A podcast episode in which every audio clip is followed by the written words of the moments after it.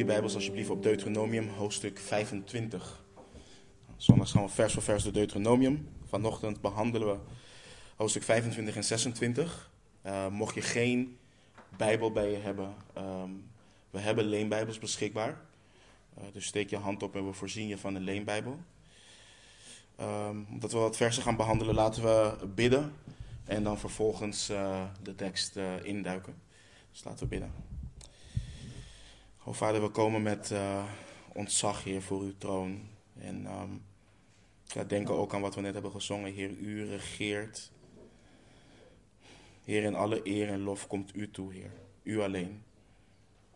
En we danken u, Heer, voor uw woord. We danken u dat uw woord goed is, dat uw woord gegeven is door u, Heer. En dat we u daardoor kunnen leren kennen. En mijn gebed is, Vader, dat u spreekt tot ons dat het eeuwig vrucht mag dragen en dat u ons verlichte ogen van ons verstand geeft om uw wil te leren onderscheiden, Heer. Verander ons, Heer, opdat we meer op onze Heer Jezus Christus mogen lijken.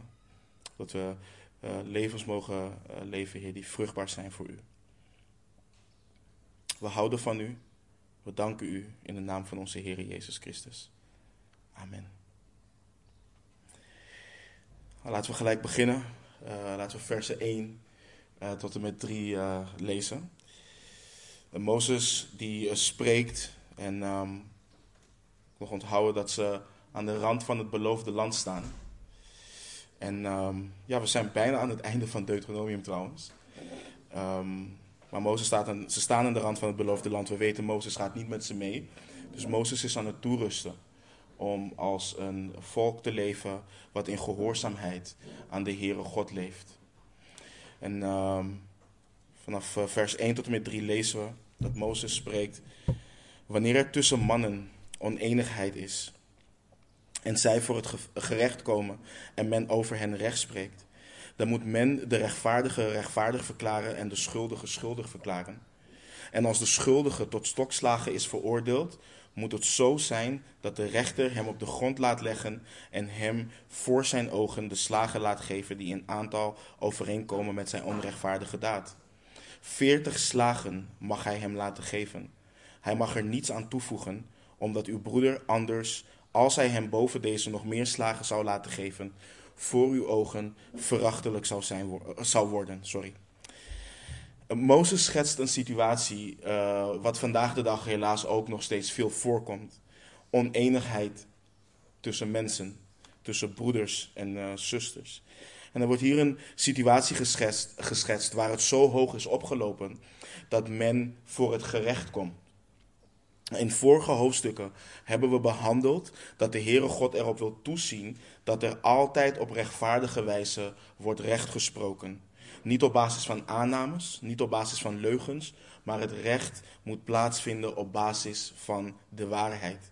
En daarom zegt Mozes ook dat wanneer men recht spreekt over mannen die oneenigheid hebben, de rechtvaardige rechtvaardig verklaard moet worden en de schuldige schuldig verklaard moet worden. En onthoud ook wat we hebben gelezen um, een hele tijd geleden, bijna een jaar geleden, maar in Deuteronomium 1, vers 17 waar Mozes zei tegen de Israëlieten: U mag niet partijdig zijn in de rechtspraak. Zowel de kleine als de grote moet u aanhoren. U mag voor niemand bevreesd zijn, want de rechtspraak behoort aan God.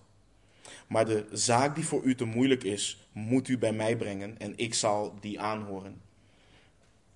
En ook wat we een tijd geleden hebben gelezen in Deuteronomium 16, versen 19 en 20. U mag het recht niet buigen. U mag niet partijdig zijn en geen geschenk aannemen, want een geschenk verblindt de ogen van wijzen en verdraait de woorden van rechtvaardigen. Gerechtigheid. Gerechtigheid moet u najagen, opdat u leeft en het land dat de Heere uw God u geeft in bezit neemt. Dit reflecteert het hart, het karakter van onze Heere God. En dat is ook wat ons als zijn dienstknechten, als de dienstknechten van de Heere Jezus, hoort te kenmerken. Gerechtigheid. Dus als het duidelijk werd dat de ene partij uh, rechtvaardig was, onschuldig, dan moest hij rechtvaardig verklaard worden. Hij mocht niet alsnog gestraft worden. De schuldige, die moest schuldig verklaard worden. En weet je wat zo prachtig is uh, um, voor ons in de Heer Jezus Christus? Kijk, door geloof in Hem zijn wij rechtvaardig verklaard. Er rust geen straf meer op de wedergeboren discipel van de Heere Jezus Christus, want de Heere Jezus heeft zijn of haar straf gedragen. We kunnen dat heel vaak zo makkelijk zeggen. Maar is dat iets wat we beseffen? Wanneer wij komen te staan voor God, dan worden wij niet schuldig verklaard. En wat een zegen en wat een hoop hebben we om met blijdschap en vrijmoedigheid voor Gods troon uh, der genade, dat wij op die manier mogen verschijnen door wat zijn zoon heeft gedaan. Door zijn liefde, door zijn genade en barmhartigheid jegens ons. Kijk, want de Bijbel leert ons dat we schuldig zijn. Maar we lezen de zalige woorden van de apostel Paulus aan de Romeinen in Romeinen 3, vanaf vers 23 tot en met 26 lezen we, want allen hebben gezondigd. En Paulus heeft zijn best gedaan als het ware om in, vanaf hoofdstuk 1 tot en met dit punt allen schuldig te verklaren. Jood, heiden, het maakt niet uit wie, allen zijn schuldig. Ze zeggen, want allen hebben gezondigd en missen de heerlijkheid van God. En worden om niet gerechtvaardigd door zijn genade, door de verlossing in Christus Jezus. Hem heeft God openlijk aangewezen als middel tot verzoening door het geloof in zijn bloed. Dit was om zijn rechtvaardigheid te bewijzen vanwege het voorbijgaan aan de zonden die eertijds hadden plaatsgevonden onder de verdraagzaamheid van God. Hij deed dit om zijn rechtvaardigheid te bewijzen nu in deze tijd, zodat hij zelf rechtvaardig is en rechtvaardigt degene die uit het geloof in Jezus is. Dat zijn wij. Hij rechtvaardigt ons. Wat een genade. Dus onze rechtvaardige God rechtvaardigt ons door geloof in Christus Jezus. We krijgen de verlossing in Hem. En je ziet zijn hart terug in het gebod. Omdat Hij rechtvaardig is, moet er rechtvaardig, op een rechtvaardige manier worden rechtgesproken. De rechtvaardige partij wordt recht, uh, vrijgesproken, maar de schuldige wordt ook schuldig bevonden. En we zien iets prachtigs hierin. De straf die moet overeenkomen met de onrechtvaardige daad. Straf mocht en mag nooit iets zijn wat vanuit het vlees wordt gedaan. Waarom niet? Want de broeder mag niet verachtelijk worden in hun ogen. Mozes maakt duidelijk dat ook al is iemand schuldig, dat betekent niet dat iemand als ware zijn waardigheid verliest als mens. Die persoon is nog steeds gemaakt naar het evenbeeld van de Heere God. En die persoon mag niet worden vernederd. Je ziet heel vaak hè, dat mensen bijvoorbeeld vandaag de dag tegenwoordig. Um, er mag geen greintje genade worden um, toebedeeld of gegeven aan mensen die schuldig zijn. Weet je, als het kan, moeten ze onder de meest vreselijke omstandigheden moeten die mensen gaan leven. Of in de gevangenis of ergens worden gedumpt op een onbewoond eiland of wat dan ook. Geen genade. Dat is hoe de wereld daarnaar kijkt. Of dat is, hoeveel, dat is dat, hoe veel mensen daarnaar kijken. Maar hier staat, de, de, de straf moet overeenkomen met, uh, um, met de onrechtvaardige uh, daad. Die persoon mag niet worden vernederd. En, en dat zien we vandaag de dag zoveel gebeuren. Dat men vernederd wordt. En dat komt omdat men handelt vanuit emotie. De persoon die de ander vernedert heeft geen zelfbeheersing. Hij laat zijn of haar emotie, eh, emoties de overhand nemen en hem of haar als het ware domineren, regeren. En dat is wat hier moet worden tegengegaan. Ook al heeft die persoon je iets aangedaan, je mag geen wraak uitoefenen en die persoon vernederen. En laat bijvoorbeeld ook dit iets zijn wat we meenemen in onze opvoeding. Dat is ook heel belangrijk om dat daarin in mee te nemen. Vaak vernederen ouders hun kinderen doordat ze hun emoties niet onder controle hebben. De oplossing is dan niet om niet op te treden. De oplossing is om gehoor te geven aan wat de apostel Paulus schrijft aan de Galatiërs in Galaten 5, vers 16. Maar ik zeg, wandel door de geest en u zult zeker de begeerte van het vlees niet volbrengen. Als discipelen van de Heere Jezus dienen we mensen te zijn die onszelf kunnen beheersen. We horen onszelf te beheersen. We zien zelfbeheersing als vrucht van de geest in Galaten 5, vers 22. Dus als ik denk aan dit gebod, dan verwonder ik me op positieve wijze hoe God over alles heeft nagedacht. En hoe Hij ieder aspect van ons leven wilt reguleren door zijn woord. Let bijvoorbeeld op vers 3. Eh, Mozes zegt niet alleen oordeel rechtvaardig, hij geeft ook de kaders. 40 slagen mag hij hem laten geven. Hij mag er niets aan toevoegen, opdat uw broeder anders, uh, als hij hem boven deze nog meer slagen zou laten geven, voor uw ogen verachtelijk zou worden. Dus 40 slagen geeft Mozes hier aan. Hij mag er niets aan toevoegen. Wat de Joden vervolgens hebben gedaan, is er 40 min 1 van gemaakt. Dus 39 uh, eh, stokslagen. Nou, dit deden ze om te voorkomen um, dat er een verkeerde telling zou zijn en er op een gegeven moment toch 41 stokslagen zouden worden toegediend. En kijk, je ziet hier dat het niet zozeer daarmee te maken heeft. Kijk, vooropgesteld, Mozes geeft duidelijk een grens aan van 40. En daar dienden ze zich ook aan te houden. Maar het ligt hem hier in het hart. Dat is waar het, waar, het, waar het hem in ligt, waar we het net ook over hadden. Het verachtelijk worden in de ogen van een broeder. Kijk, ook met 38 stokslagen zou iemand verachtelijk kunnen zijn in de ogen van een broeder. Het gaat er vooral om dat de straf is om te corrigeren, niet om te vernederen. Dat is waar het hem hier om gaat. En de apostel Paulus heeft dit bijvoorbeeld meegemaakt. Hij schreef aan de Corinthiërs in, in 2 Korinthe 11, vers 24. Zegt hij, van de Joden heb ik vijfmaal de 40 min 1 zweepslagen ontvangen. Dit laat zien hoe ze naar de apostel Paulus keken. Dit laat ook zien hoe ze naar het werk kijken of keken wat gedaan werd in de naam van de Heer Jezus Christus. De Joden zagen hem als een gevaar, als een crimineel. De vraag is, hoe gaan wij hiermee om? Nou, als eerste dienen wij niemand stokslagen toe. Laten we daarmee beginnen. Dat is niet wat wij doen. Ik hoop dat dat bij iedereen voorop staat. Het, het dient ons te leren dat ook wij op rechtvaardige wijze recht spreken in geschillen onderling. Als een broeder of een zuster gezondigd heeft, dan is het niet dat je een broeder of zuster regelrecht de gemeente uitzet. Dat je die persoon de deur wijst. Dat is niet, het, dat is niet wat het woord ons leert. Ja, we roepen op tot bekering. We zijn geduldig met elkaar. We bidden met en voor elkaar.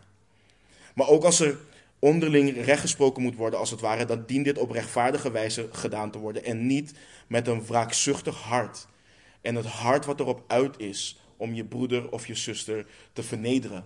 Oh, wacht even, jij hebt dit bij mij gedaan, dus ik ga dit bij jou doen. Dat is niet hoe wij um, met elkaar omgaan. We moeten het beseffen dat we beide begenadigd zijn in en door onze Heer Jezus Christus. Beide gemaakt zijn naar het evenbeeld van de levende God. Beide verzoend met Hem, voorbestemd om aan het beeld van zijn Zoon gelijkvormig te worden. Zo iemand kan en mag niet verachtelijk zijn in onze ogen, wat hij of zij ook gedaan heeft. Vers 4. Mozes gaat verder. Een rund mag u niet melkorven als hij aan het dorsen is. Hier zien we een gebod waarin gedacht wordt aan het welzijn van een dier. De toepassing en ware betekenis uh, vinden we in het Nieuwe Testament. Maar praktisch gezien zie je dat hier ook wordt gekeken naar het welzijn van een rund. Uh, wanneer een rund aan het dorsen is. En dorsen is aren ontdoen van uh, korrels. Het is het proces van graankorrels uit de aren slaan. En runderen werden gebruikt om velden te ploegen en om, een, om, om dorsleden te trekken om de granen, uh, graanvoorraden te verpletteren, zodat, zodra ze werden geoogst. En op de dorsvloer zou het graan zo worden gelegd dat er een zware slee overheen gereden zou worden. En de hoeven van de runderen zouden ook bijdragen aan de verwerking van het graan. En, de runderen mochten een deel van het graan als het ware als loon eten. Er moest aan het dier gedacht worden. Een Israëliet mocht het dier niet melkorven, zodat alle graankorrels voor hunzelf werden gehouden. En het dier moest zwoegen als het ware, zonder te kunnen eten tijdens het werk. Dit is bijzonder. Kijk, God denkt overal aan. Gewoon letterlijk overal. In Spreuken 12, vers 10 lezen we ook: De rechtvaardige kent het leven van zijn vee. Maar barmhartigheid van goddelozen is medogeloos. Dus het is een, een vrede daad om een dorsende rund te melkorven. Nou, wat ik net al zei, Paulus past dit in het Nieuwe Testament toe op, op hen die dienen in het woord. In 1 Timotheus uh, 5, vers 17 en 18 uh, schrijft hij aan Timotheus: Laat ouderlingen die goed leiding geven, dubbele eer waard geacht worden. Vooral degenen die arbeiden in het woord en in de leer. Want de schrift zegt: Een dorsende os mag u niet melkorven, de arbeider is zijn loon waard. Dus de apostel Paulus citeert hier onder andere uh, wat wij aan het behandelen zijn. Maar je ziet, en dat is belangrijk om te onthouden, dat de apostel, dit, apostel Paulus dit niet geeft als harde regel. Uh, omdat hij het volgende aan de Corinthiërs zelf schreef. In uh, 1 Korinthe 9, vers 9 tot en met 12. Daar herhaalt hij, want in de wet van Mozes staat geschreven: U mag een dorsende os niet melbanden. Bekommert God zich alleen maar om de ossen? Of zegt hij dit vooral om ons? Jawel, om ons is geschreven dat wie ploegt, in hoop hoort te ploegen. En dat wie in de hoop dorst, een deel waarop hij hoop hoort te krijgen. Als wij bij u het geestelijke gezaaid hebben, is het dan te veel als wij van u het stoffelijke oogsten? Als anderen uh, aan dit recht over u deel hebben, waarom wij, waarom wij niet des te meer? Wij hebben echter van dit recht geen gebruik gemaakt, maar wij verdragen alles opdat wij geen enkele hindernis opwerpen voor het evangelie van Christus. Dus Paulus heeft ervoor gekozen om er geen gebruik van te maken bij de Corinthiërs. En zo kiezen vele opzieners uh, om te blijven werken naast hun ambt als opzieners. Jullie weten, in deze gemeente werken alle opzieners ook. Wij werken ook gewoon. En als het iets is wat de Heere God wil veranderen, zal dat met de tijd duidelijk worden. Wat in ieder geval duidelijk wordt gemaakt, is dat de toepassing en betekenis van vers 4 hier in het Nieuwe Testament geopenbaard wordt. Vers 5 tot en met 10. Mozes gaat verder. Wanneer broers bij elkaar wonen en een van hen sterft, zodat, zonder dat hij een zoon heeft, dan mag de vrouw van de gestorvene niet de vrouw van een vreemde man buiten de familie worden. Haar zwager moet bij haar komen en haar voor zichzelf tot vrouw nemen en zo zijn zwagerplicht tegenover haar vervullen. En het moet zo zijn dat het eerste kind dat zij baart op de op naam van zijn gestorven broer zal staan, zodat diens naam niet uit Israël wordt uitgewist. Maar als deze man niet genegen is zijn schoonzuster tot vrouw te nemen, dan moet zijn schoonzuster naar de poort gaan, naar de oudsten, en zeggen: Mijn zwager, sorry, weigert een naam voor zijn broer in Israël in stand te houden. Hij wil zijn zwagerplicht tegenover mij niet vervullen. Dan moeten de oudsten van zijn stad hem roepen en tot hem spreken. Blijft hij bij zijn standpunt en zegt hij: Ik ben niet genegen haar tot vrouw te nemen, dan moet zijn schoonzuster voor de ogen van de oudste naar hem toe gaan, zijn schoen van zijn voet trekken, hem in het gezicht spuwen en daarbij het woord nemen en zeggen: Zo wordt met de man gedaan die het gezin van zijn broer niet wil bouwen. En zijn naam zal in Israël luiden: Het huis van hem bij wie de schoen is uitgetrokken. Dus we lezen in deze verse dat Mozes ingaat op wat we lezen als de zwagerplicht. En dit is iets wat gebruikelijk was in deze tijd, niet alleen binnen Israël. Maar onze tekst gaat echter over een hele specifieke situatie. We lezen dat het gaat om broeders die bij elkaar wonen. En dit kan duiden op een situatie waarin de vader is gestorven, zonder dat de erfenis verdeeld is en de broeders in hetzelfde huis op hetzelfde erf wonen. En dit gaat ook specifiek om een situatie waarin de man geen zoon heeft nagelaten. Het gaat er echt om dat de naam van de broer in Israël zal blijven voortbestaan. Wat goed in acht genomen moet worden, is dat een zwager niet verplicht wordt om zijn schoonzuster te trouwen. We zien dat de mogelijkheid bestaat om te weigeren. Kijk, vers 7 leert ons als de man niet genegen is zijn schoonzuster tot vrouw te nemen. Vers 8 leert ons als hij bij zijn standpunt blijft. Dus hoewel het gewenst is, of gewenst was, om de zwagerplicht te vervullen, was het niet iets waartoe iemand gedwongen kon worden. In het verslag van het korte boek Rut zien we hetzelfde. Voordat Boas uh, Rut tot vrouw nam, wees hij haar op iemand die dichter bij haar en haar overleden man stond om haar tot vrouw te nemen. Een losser die dichterbij stond. Die man heeft, heeft toen geweigerd. omdat het zijn erfelijk bezit te gronden zou richten. Je leest hierover in het vierde hoofdstuk van Rut specifiek versen 1 tot en met 8. Maar een zwager die zijn plicht weigerde, had uh, mogelijk nare gevolgen voor die vrouw. En ze kon haar ongenoegen en haar teleurstelling uiten bij de leiders van het volk, bij de oudsten. Daarvoor zou ze naar de poort van de stad gaan. Daar werden alle geschillen behandeld. Nou, daar zou ze de zaak voorleggen. De oudsten die zouden die man roepen om tot hem te praten, om hem te herinneren aan wat er in de wet van Mozes stond, aan zijn plicht. Maar nogmaals, hij had de mogelijkheid om te weigeren. Bleef hij dat doen, lezen we, dan zou de schoonzuster voor de ogen van de oudste naar hem toe gaan, zijn schoen van zijn voet trekken, hem in het gezicht spuwen en daarbij het woord nemen en zeggen: Zo wordt met een man gedaan die het gezin van zijn broer niet wil bouwen. Nou, het uittrekken van de schoen staat symbool voor het ergens afstand van doen. En de naam die hij krijgen zou, dat zou dienen als scheldwoord binnen Israël. Het zou een vernederende naam zijn. Deze wet ziet erop toe, en dat is heel belangrijk, deze wet ziet erop toe dat er wordt omgekeken naar de weduwe. In het bijzonder een weduwe zonder kind. En in dit geval zie je dat de man denkt aan zijn eigen belang en niet het belang van de ander. Dat is ook wat de andere losser in het boek van Rut deed. nee, ik kan, ik kan haar niet tot vrouw nemen, want dat, dat brengt mijn eigen erfenis in gevaar. Nou, het laat ons ook zien hoe ons hart kan uitgaan naar onze eigen belangen. Terwijl we lezen in 1 Korinthe 10, vers 24. Laat niemand zijn eigen voordeel zoeken, maar ieder dat van de ander. Ons eigen belang opzij zetten en het belang van een ander getuigt van naaste liefde. Het is hoe liefde handelt. Paulus schrijft ook in, in 1 Korinthe 13, vers 5 over de liefde. Zij handelt niet ongepast en zij zoekt niet haar eigen belang. Zij wordt niet verbitterd, zij denkt geen kwaad. En wat zo prachtig is aan dit alles, kijk, als men echt vervuld is met de liefde van Christus, dan is er in een kerk van de Heer Jezus Christus geen ruimte om de anderen te benadelen. Op geen enkel vlak. Want het leven in Christus is een leven van zelfverloochening. Het is een leven waarin iemand zelf heeft ervaren wat ware liefde is en daarom een ander niet wil benadelen.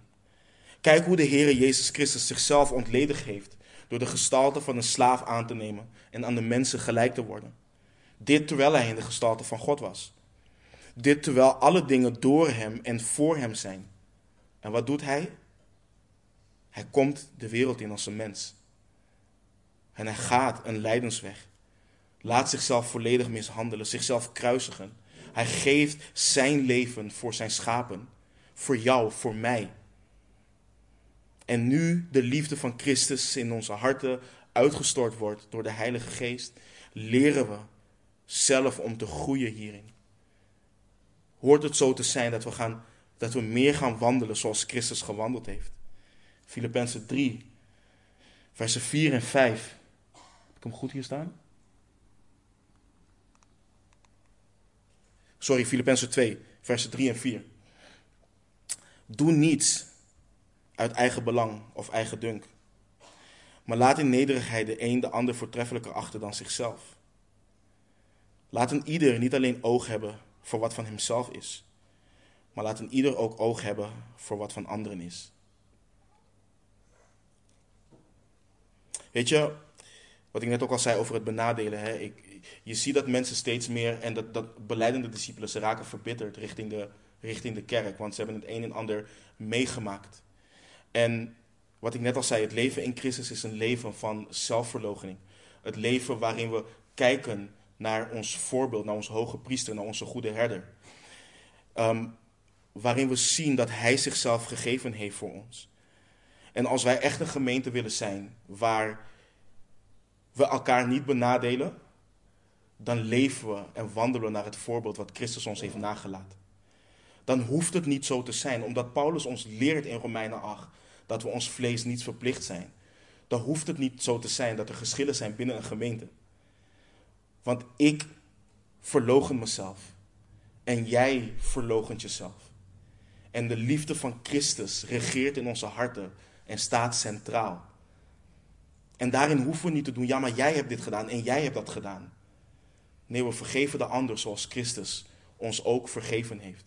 En ik ben ervan overtuigd, ik ben er echt van overtuigd, dat wat we in het woord van God zien, dat wat Hij wilt voor de kerk, dat dat echt kan leven. Dat dat echt bestaat. Ik ben er 100% van overtuigd. Maar ik ben er ook van overtuigd dat het bestaat wanneer een ieder zijn eigen belang opzij zet. En wanneer een ieder kijkt naar Christus en niet luistert naar zijn eigen gedachten, naar zijn eigen emoties, naar zijn eigen wil, maar kijkt naar wat Christus wilt, naar het hoofd van de gemeente. Doe niets uit eigen belang of eigen dunk, maar laat in nederigheid de een de ander voortreffelijker achter dan zichzelf. Laat een ieder niet alleen oog hebben voor wat van hemzelf is, maar laat een ieder oog hebben voor wat van anderen is. Versen 11 en 12. Wanneer mannen met elkaar vechten en de vrouw van de, van de een naderbij komt om haar man te bevrijden uit de hand van, datgene, van degene die hem slaat, en zij haar hand uitsteekt en hem bij zijn geslachtsdelen grijpt, dan moet u haar hand afhakken. Laat uw oog haar niet ontzien. Deze geboden lijken vreemd en niet op zijn plaats binnen dit gedeelte van Deuteronomium. En vele geleerden hebben gedebatteerd over de betekenis van deze wet. Er wordt gesproken over een situatie waarin een vrouw haar man komt helpen in een conflict. In eerste instantie lijkt het nobel dat de vrouw haar man te hulp schiet. En wat ik zelf zie, is dat het hier draait om de manier waarop ze haar man te hulp schiet. En, en, en waarom het grijpen van de geslachtsdelen zo'n erge straf verdient, dat kan zijn omdat, dat, uh, omdat de daad heel onfatsoenlijk is en dat de man ook gewond zou kunnen raken en zich niet verder zou kunnen voortplanten. Hoe je het wendt of keert, dit is een gruwel in Gods ogen en de Israëlieten moesten hiermee dealen. Ik weet niet waarom een van ons als discipelen van de Heer Jezus zich in een gevecht zou bevinden met een andere man, met een andere persoon. Maar mocht dit ons gebeuren, dan lijkt het me logisch dat wij niemands hand afhakken. Ik denk dat dat ons ehm, dat dat logisch lijkt, maar dat waar nodig is dat wij gewoon netjes aangifte doen of wat dan ook. Maar ik denk dat het goed is om het volgende te blijven herhalen. Kijk, deze wetten worden aan theocratisch Israël gegeven. Dit is hoe het rechtssysteem er op dat moment uitzag. Veel van de wetten, heb, veel van de wetten hebben een geestelijke toepassing. Maar je ziet ook dat de manier waarop werd gestraft niet van toepassing is op ons. Daar waar de Israëlieten hun vijanden haten, leert de Heer Jezus Christus om ons, om ons om te bidden voor hen en om hen te zegenen. Daar waar de Israëlieten hoorden leven om leven, oog om oog, tand om tand, hand om hand, voet om voet, leren wij, pas op dat niemand een ander kwaad met kwaad vergeldt, maar jaag altijd het goede na, en voor elkaar en voor allen. Dus ik zei, ik zei het eerder al, ik heb het al eerder in de serie gezegd ook. Als je kijkt naar de wet van Christus, is die veel eisender. Het gaat veel verder dan de wet van Mozes ooit ging. Want het is in het vlees veel makkelijker om wraakzuchtig te zijn dan om liefdevol te zijn. Maar in Christus, wat ik net ook al zei, zijn we ons vlees niet verplicht. En kunnen we in en door de kracht van de geest ons verzetten tegen de verlangens die in ons vlees opkomen. Vers 13 tot en met 16. U mag niet twee verschillende weegstenen in uw zak hebben. Een grote en een kleine. U mag in uw huis niet twee verschillende Eva's hebben. Een grote en een kleine. U moet een zuivere, een zuivere en rechtmatige weegsteen hebben. U moet een zuivere en rechtmatige Eva hebben opdat uw dagen verlengd worden in het land dat de Heere uw God u geeft. Want, ieder, want iedereen die dat doet, iedereen die onrecht doet, is voor de Heere uw God een gruwel. We zien continu om ons heen dat de, een, dat de ene de andere oplicht. Dat zien we om ons heen vandaag de dag. Om er zelf beter van te worden. Dit is niet iets wat, er, wat nu pas gebeurt. Dit is iets wat sinds de val van de mens zo is. Dit leeft in het hart van de gevallen mens. Ook van de Israëlieten. En door Mozes heen waarschuwt de Heere God hen hiervoor. Het gaat in dit gedeelte niet alleen over het gebruiken van twee verschillende weegstenen. Het begint al bij het in bezit hebben van die weegstenen. Ze mogen het niet in bezit hebben, niet in hun huis, niet in hun zakken. Dit gaat over dubbelhartigheid. En dit gebod wordt hier niet voor het eerst gegeven. In Leviticus 19, vers 35 en 36 lezen we: U mag geen onrecht doen in de rechtspraak met de lengtemaat, met het gewicht en met de inhoudsmaat. U moet een zuivere weegschaal hebben, zuivere gewichten, een zuivere Eva en een zuivere hin. Ik ben de Heere uw God, die u uit het land Egypte geleid heeft. Israël hield zich hier niet aan. En let op hoe dit onlosmakelijk is verbonden aan de trouw van de Heere God. Maar Israël hield zich hier niet aan. De profeet Amos heeft ook hier hard tegen opgetreden. Let op wat we lezen in Amos 8. Lees hem vanaf vers 4, maar het gaat om, om het laatste gedeelte van vers 5. Hoor dit, u die de armen vertrapt en erop uit bent om de zachtmoedigen van het land weg te doen, door te zeggen, wanneer is de nieuwe maansdag voorbij, zodat wij graan kunnen verkopen, en de Sabbat, zodat wij de korenschuren kunnen openen. U maakt de Eva kleiner, de sikkel groter, en u bedriegt met valse weegschalen. Let op hoe serieus dit is. Mozes zegt dat iedereen die, iedereen die dit doet, onrecht doet, dat dit een gruwel is in Gods ogen. De profeet Micha geeft ons ook de woorden van de Heere God in Micha 6, vers 11. Zou ik rein zijn met een goddeloze weegschaal en met een zak valse weegstenen? En de waarschuwingen zijn veel gegeven door God in de schrift, in het boek Spreuken, Spreuken 11, vers 1. Een bedriegelijke weegschaal is voor de Heere een gruwel, maar een zuivere weegsteen is hem welgevallig. Voor de mensen die dat willen opschrijven, Spreuken 16, vers 11. Spreuken 20, vers 10 en Spreuken 20, vers 23 spreken hier ook van. Spreuken 16, vers 11, 20, vers 10 en 20, vers 23. En, en, en dit raakt diefstal. Oplichting is diefstal. Zo simpel is het. Heel vaak hoor je mensen ook, hè, wanneer ze de belastingdienst willen oplichten. Ja, nou, maar ze hebben ook veel van mij gestolen. Dat geeft jou niet het recht om ook te zondigen en te stelen. Oplichting is gewoon diefstal. Maar wat er vaak werd gedaan, is dat de ene steen werd gebruikt om inkopen te doen, waardoor men voordeliger uit zou zijn dan, dus in hun eigen voordeel. En de andere steen om verkopen te doen, wat ook weer in het voordeel zal zijn van de verkoper. En dit beslaat vele aspecten van ons leven. Met name bijvoorbeeld ons werk. Zijn wij eerlijke werknemers? In hoe we met de tijd van onze werkgever omgaan. We hebben het hier al eerder over gehad. Hoe we met de middelen van onze werkgever omgaan. Maar ook in hoe we ons werk doen. Stel je zit in de verkoop, zoals ik in de marketing. Ga je dan eerlijk te werk? Discipelen van de Heer Jezus Christus dienen oprecht en eerlijk te zijn, want onze Heer Jezus Christus is oprecht en eerlijk. Kijk, geestelijk gezien is er nog een andere, nog een belangrijke manier om hier naar te kijken. Ik zei het al, het gaat over dubbelhartigheid. Wat is de maatstaf waarin wordt gemeten als het gaat om ons eigen leven en het leven van onze broeders en onze zusters? Als het gaat om die ene zonde, ben ik dan genadiger bij die ene broeder of zuster dan bij de ander? Of spreek ik een broeder of zuster stevig aan op de zonde in zijn of haar leven, terwijl ik mezelf ook schuldig maak aan die zonde? Of nog een ander voorbeeld. Zeg ik tegen mijn broeder of zuster hoe hij of zij met een situatie dient om te gaan en veroordeel ik ze als ze het niet doen, maar wanneer ik zelf in die situatie ben, dan heb ik allerlei excuses om niet te doen wat ik hoor te doen en wat ik anderen heb opgedragen om te doen. Dat is waar de Heer Jezus Christus het heeft over, waar hij het over heeft in Lucas 6. Kijk, men citeert Lucas 6, 37 en 38 vaak uit context. Oh nee, je mag me niet wijzen op zonde. Dat is niet wat de Heer Jezus hier zegt. Let op wat hij zegt.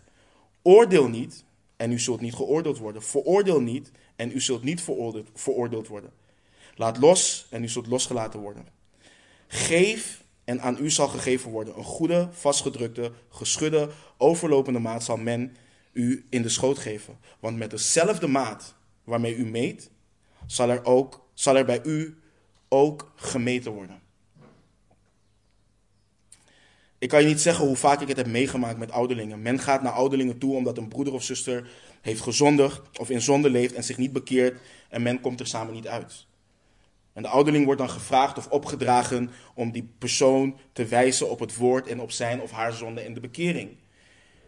Maar wanneer de ouderling een tijd later dat ook bij diezelfde persoon doet, dan is de wereld opeens te klein. Dat is wat we noemen dubbelhartigheid. Dat is wat we noemen meten met twee maten. En dit hoort ons nederigheid bij te brengen. Ik sta niet boven mijn broeder. Ik sta niet boven mijn zuster. De zonde die hij of zij begaat, ik zal daar nooit van kunnen zeggen, dat zal mij nooit gebeuren. Nee, maar dat kan ook in mijn vlees leven. Dus we moeten daar heel, heel goed op letten. Vers 17 tot met 19. Denk aan wat Amalek u onderweg aangedaan heeft toen u uit Egypte wegtrok. Hij ontmoette u onderweg en overviel um, bij u in de achterhoede alle zwakken achter u, terwijl u moe en uitgeput was. En hij vreesde God niet. Als de Heere uw God u rust gegeven heeft van al uw vijanden van rondom in het land dat de Heere uw God u als erfelijk bezit geeft om dat in bezit te nemen, moet het zo zijn dat u de gedachtenis aan Amalek van onder de hemel uitwist. Vergeet het niet. We hebben hier afgelopen woensdag hebben we hierover gelezen. De Amalekieten bonden de strijd aan met Israël. We lezen daarover in Exodus 17. De, de Amalekieten waren een nomadische groep mensen die rondzwierven in, het zuiden van een, in een woestijn in het zuiden van Israël. En wat zij vaak deden is, zij gingen vaak de strijd aan met andere volken en dus zo ook onder andere met Israël. En zij gingen Israël, specifiek lezen we hier, um, met Israël de strijd aan toen zij zwak waren, toen zij moe waren. En God is niet vergeten wat de Amalekieten Israël hebben aangedaan. En zij mochten dat ook niet vergeten. Hun naam moest volledig worden uitgewist onder de hemel. Een compleet oordeel, dat is waar Mozes over spreekt. In 1 Samuel 15 lezen we hoe koning Saul, de eerste koning van Israël, herinnerd wordt aan, dit specifieke, aan deze specifieke opdracht. En hij krijgt de opdracht. In 1 Samuel 15, vers 3 lezen we: Ga nu heen en versla Amalek. En sla alles wat hij heeft met de band. Spaar hem niet. Maar dood hen van man tot vrouw, van kind tot zuigeling, van rund tot schaap en van kameel tot ezel. Saul heeft niet geluisterd. Hij liet de koning levend. Hij spaarde de beste schapen en runderen. En wat bijna het beste was, de lammeren en alles wat goed was. De profeet Samuel confronteert koning Saul en vervolgens lezen we in hetzelfde hoofdstuk vanaf vers 21, nee, vanaf vers 18, sorry, het volgende. De Heere, dus Samuel confronteert hem. Hij zegt: De Heere heeft u op weg gezonden en gezegd: Ga heen, sla de zondaars met de ban, de Amalekieten, en strijd tegen hen, totdat u hen vernietigd hebt. Waarom hebt u niet geluisterd naar de stem van de Heere, maar bent u op, bent u op de buit aangevallen en hebt u gedaan wat slecht was in de ogen van de Heere? Toen zei Saul tegen Samuel: Ik heb toch geluisterd naar de stem van de Heere en ben toch de weg gegaan waarop de Heere mij gezonden heeft. Ik heb Agag, de koning van de Amalekieten, meegebracht, maar de Amalekieten heb ik met de ban geslagen. Het volk heeft de buit meegenomen, schapen en runderen, het beste van wat onder de band valt, om de Heere uw God te offeren in Gilgal. Maar Samuel zei, heeft de Heere evenveel behagen in brandoffers en slachtoffers als in het gehoorzamen aan de stem van de Heere? Zie, gehoorzamen is beter dan slachtoffer. Opmerkzaam zijn beter dan het vet van rammen. Want opstandigheid is een zonde van waarzeggerij en tegenstreven is afgoderij en beeldendienst. Omdat u het woord van de Heere verworpen hebt, heeft hij u verworpen, zodat u geen koning meer zult zijn. We zien hier continu, maar niet alleen hier. De Heere Jezus maakt het ook duidelijk in onder andere Johannes 15. Wij dienen God te gehoorzamen. Dat is wat we dienen te doen. We dienen Hem te gehoorzamen. Dat is hoe we laten zien dat we Hem lief hebben. Door Zijn geboden in, in acht te nemen. Niet door te doen wat goed is in onze eigen ogen. Niet door te denken dat wat we willen doen oprecht is. Niet door te doen wat goed is in de ogen van een opziener, van een broeder of een zuster, maar door te doen wat goed is in de ogen van de Heere God. Dat is wat we dienen te doen. Sam, of, uh, die dacht, hé hey, wacht eens even. Ik heb hier goede rammen, lammeren en al dat soort dingen. Ik ga dat aan de Heere offeren. Maar we lazen net in vers 3 wat er werd opgedragen. Alles moest met de band geslagen worden. En dan gaan wij niet zelf bepalen. Heer, u, ik, ik, ik kom dit brengen. Ook al heeft u gezegd van niet. Ik, ik geloof wel dat u hier uw welbehagen in zult vinden, want dit, dit zijn gewoon goede rammen. Nee. Wat hij heeft gezegd, dat is wat wij moeten doen. En we zien continu door Deuteronomium heen, als je het wil samenvatten. Als we God gehoorzamen, gaat het goed met ons. Als we God niet gehoorzamen, dan gaat het slecht. Dat, dat, dat is het. Laten we God gewoon gehoorzamen. Hoofdstuk 26, versen 1 tot en met 11. Mozes gaat verder. En wanneer u in het land komt dat de Heere, uw God, u als erfelijk bezit geeft, en u dat in bezit neemt en erin woont, moet het zo zijn dat u van de eerstelingen neemt, van alle vruchten van het land, die u binnenhaalt van uw land, dat de Heere, uw God, u geeft. En u moet die in een korf leggen en naar de plaats gaan die de Heere, uw God, zal uitkiezen om zijn naam daar te laten wonen. U moet naar de, priester gaan, naar de priester gaan die er in die dagen zal zijn. En tegen hem zeggen: Ik verklaar heden voor de Heere uw God dat ik gekomen ben in het land dat de Heere onze vaderen gezworen heeft ons te geven. Daarop zal de priester de korf uit uw hand nemen en die neerzetten voor het altaar van de Heere uw God. Dan moet u voor het aangezicht van de Heere uw God betuigen en zeggen: Mijn vader was een verloren Syriër. Hij trok naar Egypte en verbleef daar als vreemdeling met weinig mensen.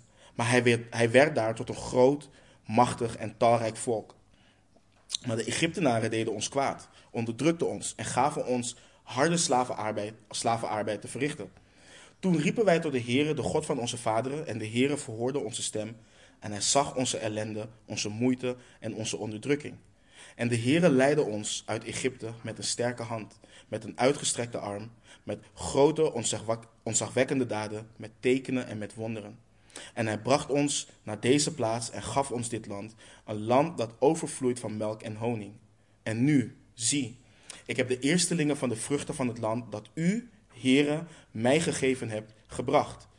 Dan moet u ze neerzetten voor het aangezicht van de Heere, uw God, en u neerbuigen voor het aangezicht van de Heere, uw God, en u verblijden over al het goede dat de Heere, uw God, aan u en uw gezin gegeven heeft. U, de leviet en de vreemdeling die in uw midden is.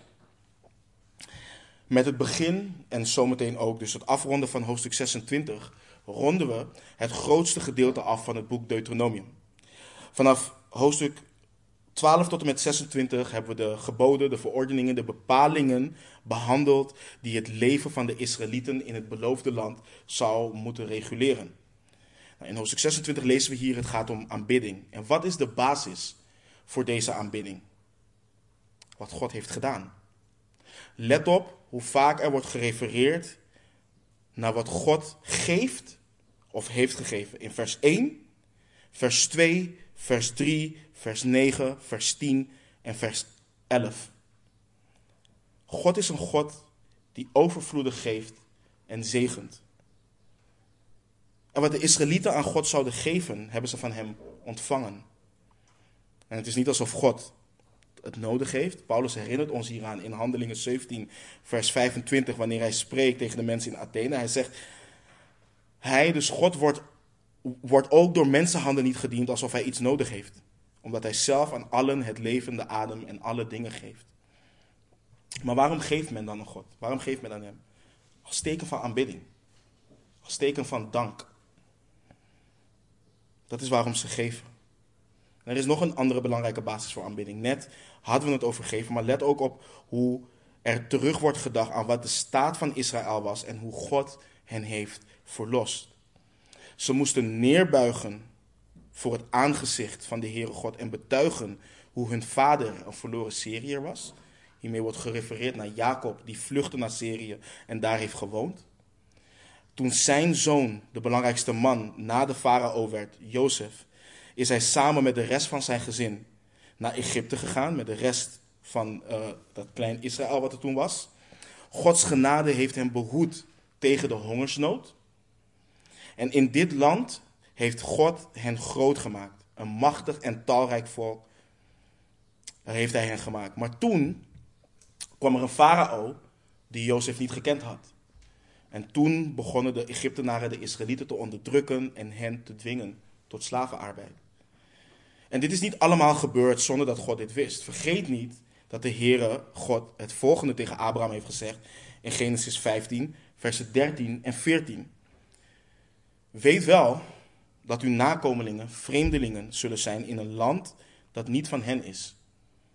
Zij zullen hen dienen en men zal hen 400 jaar onderdrukken. Maar ook zal ik over het volk dat zij zullen dienen recht spreken en daarna zullen zij met veel bezittingen wegtrekken. Al deze dingen had God voorzeg, voorzegd.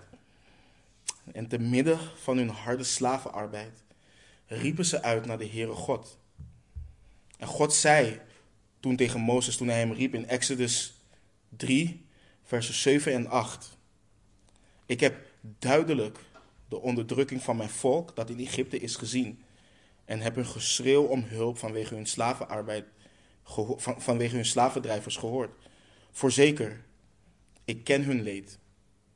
Daarom ben ik neergekomen om het volk te redden uit de hand van de Egyptenaren en het te leiden uit dit land naar een goed en ruim land, naar een land dat overvloeit van melk en honing, naar het gebied van de Canaanieten, de Hethieten, de Amorieten, de Feresieten, de Hefieten en de Jebusieten. En de Heere God heeft hen verlost uit Egypte. Met een sterke hand, een uitgestrekte arm, met grote, ontzagwekkende daden, met tekenen en met wonderen. Maar God heeft hen niet alleen verlost. Het feit dat ze de eerstelingen van de vruchten zouden offeren aan de Heere God zou bevestigen dat Hij zich aan zijn belofte heeft gehouden. Dat zij daadwerkelijk het land in bezit hebben genomen. Dat ze het land in erfbezit hebben genomen wat Hij hun vaderen gezworen heeft. En je ziet ook, ze dienen neer te buigen voor Hem, maar zich ook te verblijden voor Hem. En dit is zo prachtig, want soms denkt men dat wanneer je onderwijst om ontzag voor God te hebben, dat dit gaat ten koste van vreugde. Dat het is of vreugde of ontzag. Dat je of bibbert voor de Heer, of dat je volledig vrij bent en geen ontzag voor Hem hebt. Mozes leert dat het helemaal niet zo is. God heeft hen verlost. Hij houdt van hen. Hij ontfermt zich over hen. Hij is hun rots, hun schild, hun herder. Hij is de schepper van hemel en aarde. Hij is God. Dus ze dienen zich te buigen voor Hem, maar ook vreugde te hebben. Dat geldt ook voor ons. En dit gaat niet zozeer om het financiële. Je hebt, je hebt velen die dit gebruiken om geld af te troggelen van gemeenteleden. Maar daar, gaat dit niet om. In Christus gaat dit voor ons om het ons volledig toewijden aan de Heere God. Aan onze Heer Jezus Christus. Aan Hem die ons levend heeft gemaakt. Wij die dood waren in onze overtredingen en de zonden. Toen we onbesneden waren van het vlees. Hij heeft ons verlost uit duisternis. Uit het nutteloze leven wat we hiervoor leiden. Hij heeft het gedaan. Jezus Christus uit Nazareth. Jezus Christus, de Zoon van God, het Lam van God. Hij heeft ons onze overtredingen vergeven. Hij heeft ons nieuw leven geschonken. Hij heeft ons met de Vader verzoend. En hij heeft ons zoveel gegeven. We zijn verzegeld met de geest. We zijn verzoend met de Vader. Hij heeft ons gezegend met alle geestelijke zegen in de hemelse gewesten in Christus. Van dag tot dag leidt Hij ons door zijn geest en geeft Hij ons wijsheid door zijn geest en zijn woord. En broeders en zusters, hebben we niet genoeg om ons over te verblijden?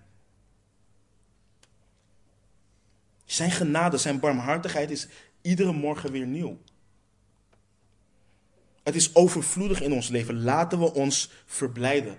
Laten we ons neerbuigen en verblijden voor het aangezicht van de Heere der Heren, de Koning der Koningen. We mogen in en door onze Heer Jezus Christus in vrijmoedigheid naderen tot de troon der genade. Zoals de apostel Paulus ook zegt, wijd je lichamen aan God als een levend offer. Heilig en voor God welbehagelijk. Dat is uw redelijke godsdienst. En ik wil ons herinneren aan dat God heeft omgezien naar hun moeite. Als je teruggaat naar Exodus 3, vers 7 en 8. Let op wat de Heere God zegt. Ik heb duidelijk de onderdrukking van mijn volk dat in Egypte is gezien. En ik heb hun geschreeuw om hulp vanwege hun slavendrijvers gehoord. En let op, voorzeker. 100%. Ik ken hun leed. Daarom ben ik neergekomen om het volk te redden uit de hand van de Egyptenaren en het te leiden uit dit land naar een goed en ruim land. Hij kent ons leed. Hij kent ons leed. Hij ziet de onderdrukking van zijn volk. En hij hoort hun geschreeuw om hulp. Hij hoort het. Hij ziet het. Ik moet mezelf daaraan herinneren. Wij moeten onszelf daaraan herinneren. En ik ben zo dankbaar, want de Heere God is altijd op tijd. Want ik had deze herinnering nodig. En ik hoop dat een ieder van ons zich ook hierin verblijft. Te weten dat waar we ook doorheen gaan, God zal omzien naar zijn kinderen en hen verlossen. Voorzeker. Vers 12 tot en met 19. Wanneer u in het derde jaar het jaar van de tienden gereed bent met het afstaan van alle tienden van uw opbrengst, dan moet u het geven aan de leviet, de vreemdeling, de wees en de weduwe, zodat zij binnen uw poorten kunnen eten en verzadigd, verzadigd worden. U moet dan voor het aangezicht van de Heere uw God zeggen: Ik heb het geheiligde uit mijn huis weggenomen en het ook gegeven aan de leviet en aan de vreemdeling, aan de wees en aan de, aan de weduwe, overeenkomstig al uw geboden die u mij geboden hebt. Ik heb geen van uw geboden overtreden en niets vergeten.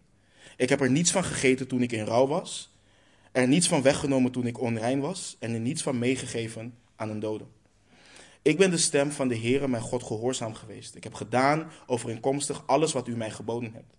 Zie neer uit uw heilige woning, uit de hemel, en zegen uw volk Israël en het land dat u ons gegeven hebt, zoals u onze vaderen gezworen hebt, een land dat overvloeit van melk en honing. Op deze dag gebiedt de Heere uw God u deze verordeningen en bepalingen te houden. U moet ze in acht nemen en houden met heel uw hart en met heel uw ziel.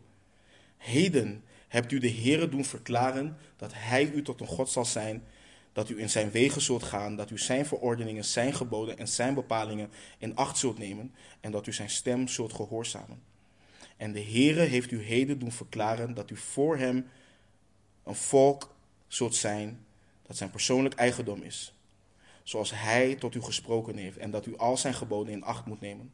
En dat hij u een plaats zal geven, hoog boven alle volken die hij gemaakt heeft, tot lof, tot een naam en tot sieraad. En dat u een heilig volk zult zijn voor de Heere uw God, zoals hij gesproken heeft. Weet je wat ik persoonlijk zo jammer vind van al die hebzuchtige voorgangers en die leiders die geld aftroggelen van mensen en deze versen daarvoor gebruiken?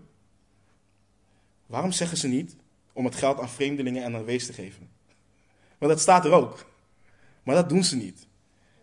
Want zoals de vorige tekst die we lazen niet de opdracht is om te geven aan kerkleiders, is deze tekst dat ook niet.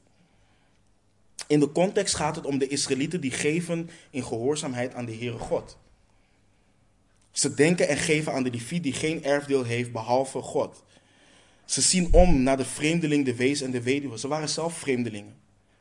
En voor ons hoort dit ook een hart van ontferming in ons op te wekken naar de mensen om ons heen. Een groeiend verlangen in ons om ons te ontfermen om de vreemdelingen die God niet kennen.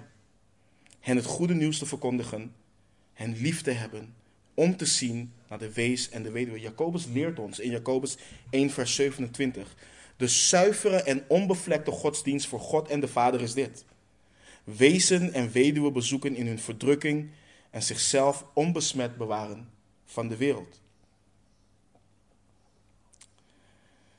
Mozes concludeert met de oproep tot gehoorzaamheid.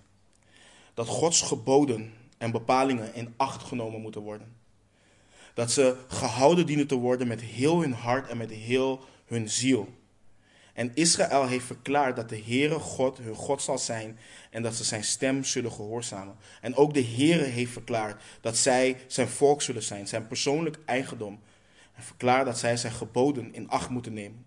En dat hij hen een plaats zal geven, hoog boven alle volken die hij gemaakt heeft. Een heilig, een apart gezet volk. En nu, broeders en zusters, hoe zit dat met ons? Als wij tot wedergeboorte zijn gekomen, houd dat in dat we door de Vader aan de Zoon zijn gegeven. We zijn zijn eigendom. En dat is ook prachtig om te zien. Israël is niet het eigendom van, zijn, van zichzelf. Ze zijn niet het eigendom van Mozes, ze zijn het eigendom van God. En zo zijn wij dat ook. Iedere discipel behoort God toe. Ze behoren zichzelf niet toe, ze behoren de gemeente niet toe, ze behoren geen leiders van de kerk toe, maar Jezus Christus behoren ze toe. Hij is de goede herder en hoofd van de gemeente. En wij verklaren, als het goed is, dat wij zijn eigendom zijn, zijn volk, zijn discipelen. Als dat zo is, dan wil ik afsluiten met de woorden van de Heer Jezus Christus. Zelf uit Johannes 14, vers 15. Als u mij lief hebt, neem dan mijn geboden in acht. Broeders en zusters, laten wij zijn stem gehoorzamen. Laten we leven als een heilig volk voor de Heere onze God, zoals Hij gesproken heeft. Amen. Laten we bidden. O Vader, we danken u, Vader. De God die naar ons omziet. Onze God, onze Vader. Wij zijn uw eigendom, Heer. U heeft ons verlost. U heeft ons gekocht met het kostbare bloed van uw Zoon. O Heer, wat zijn we u dankbaar. En wat loven we en prijzen we uw heilige naam. U heeft gedaan wat goed is, Heer. U heeft gedaan wat u behaagde. En Heer, geef het ons in ons hart. Laat uw woord, Heer, ons vormen, dat we in gehoorzaamheid aan u leven, Heer. Dat we ons leven toewijden aan u en aan u alleen, Heere God. Dat uh, Christus zichtbaar mag zijn in ons. We houden van u, Heer, en we danken u voor de rijkdom die er in uw woord is. Ik bid, Heer, dat als we naar huis gaan, Heer, en we uw woord overdenken, dat we zullen mediteren hierop en dat het meer en meer vrucht zal produceren in ons leven.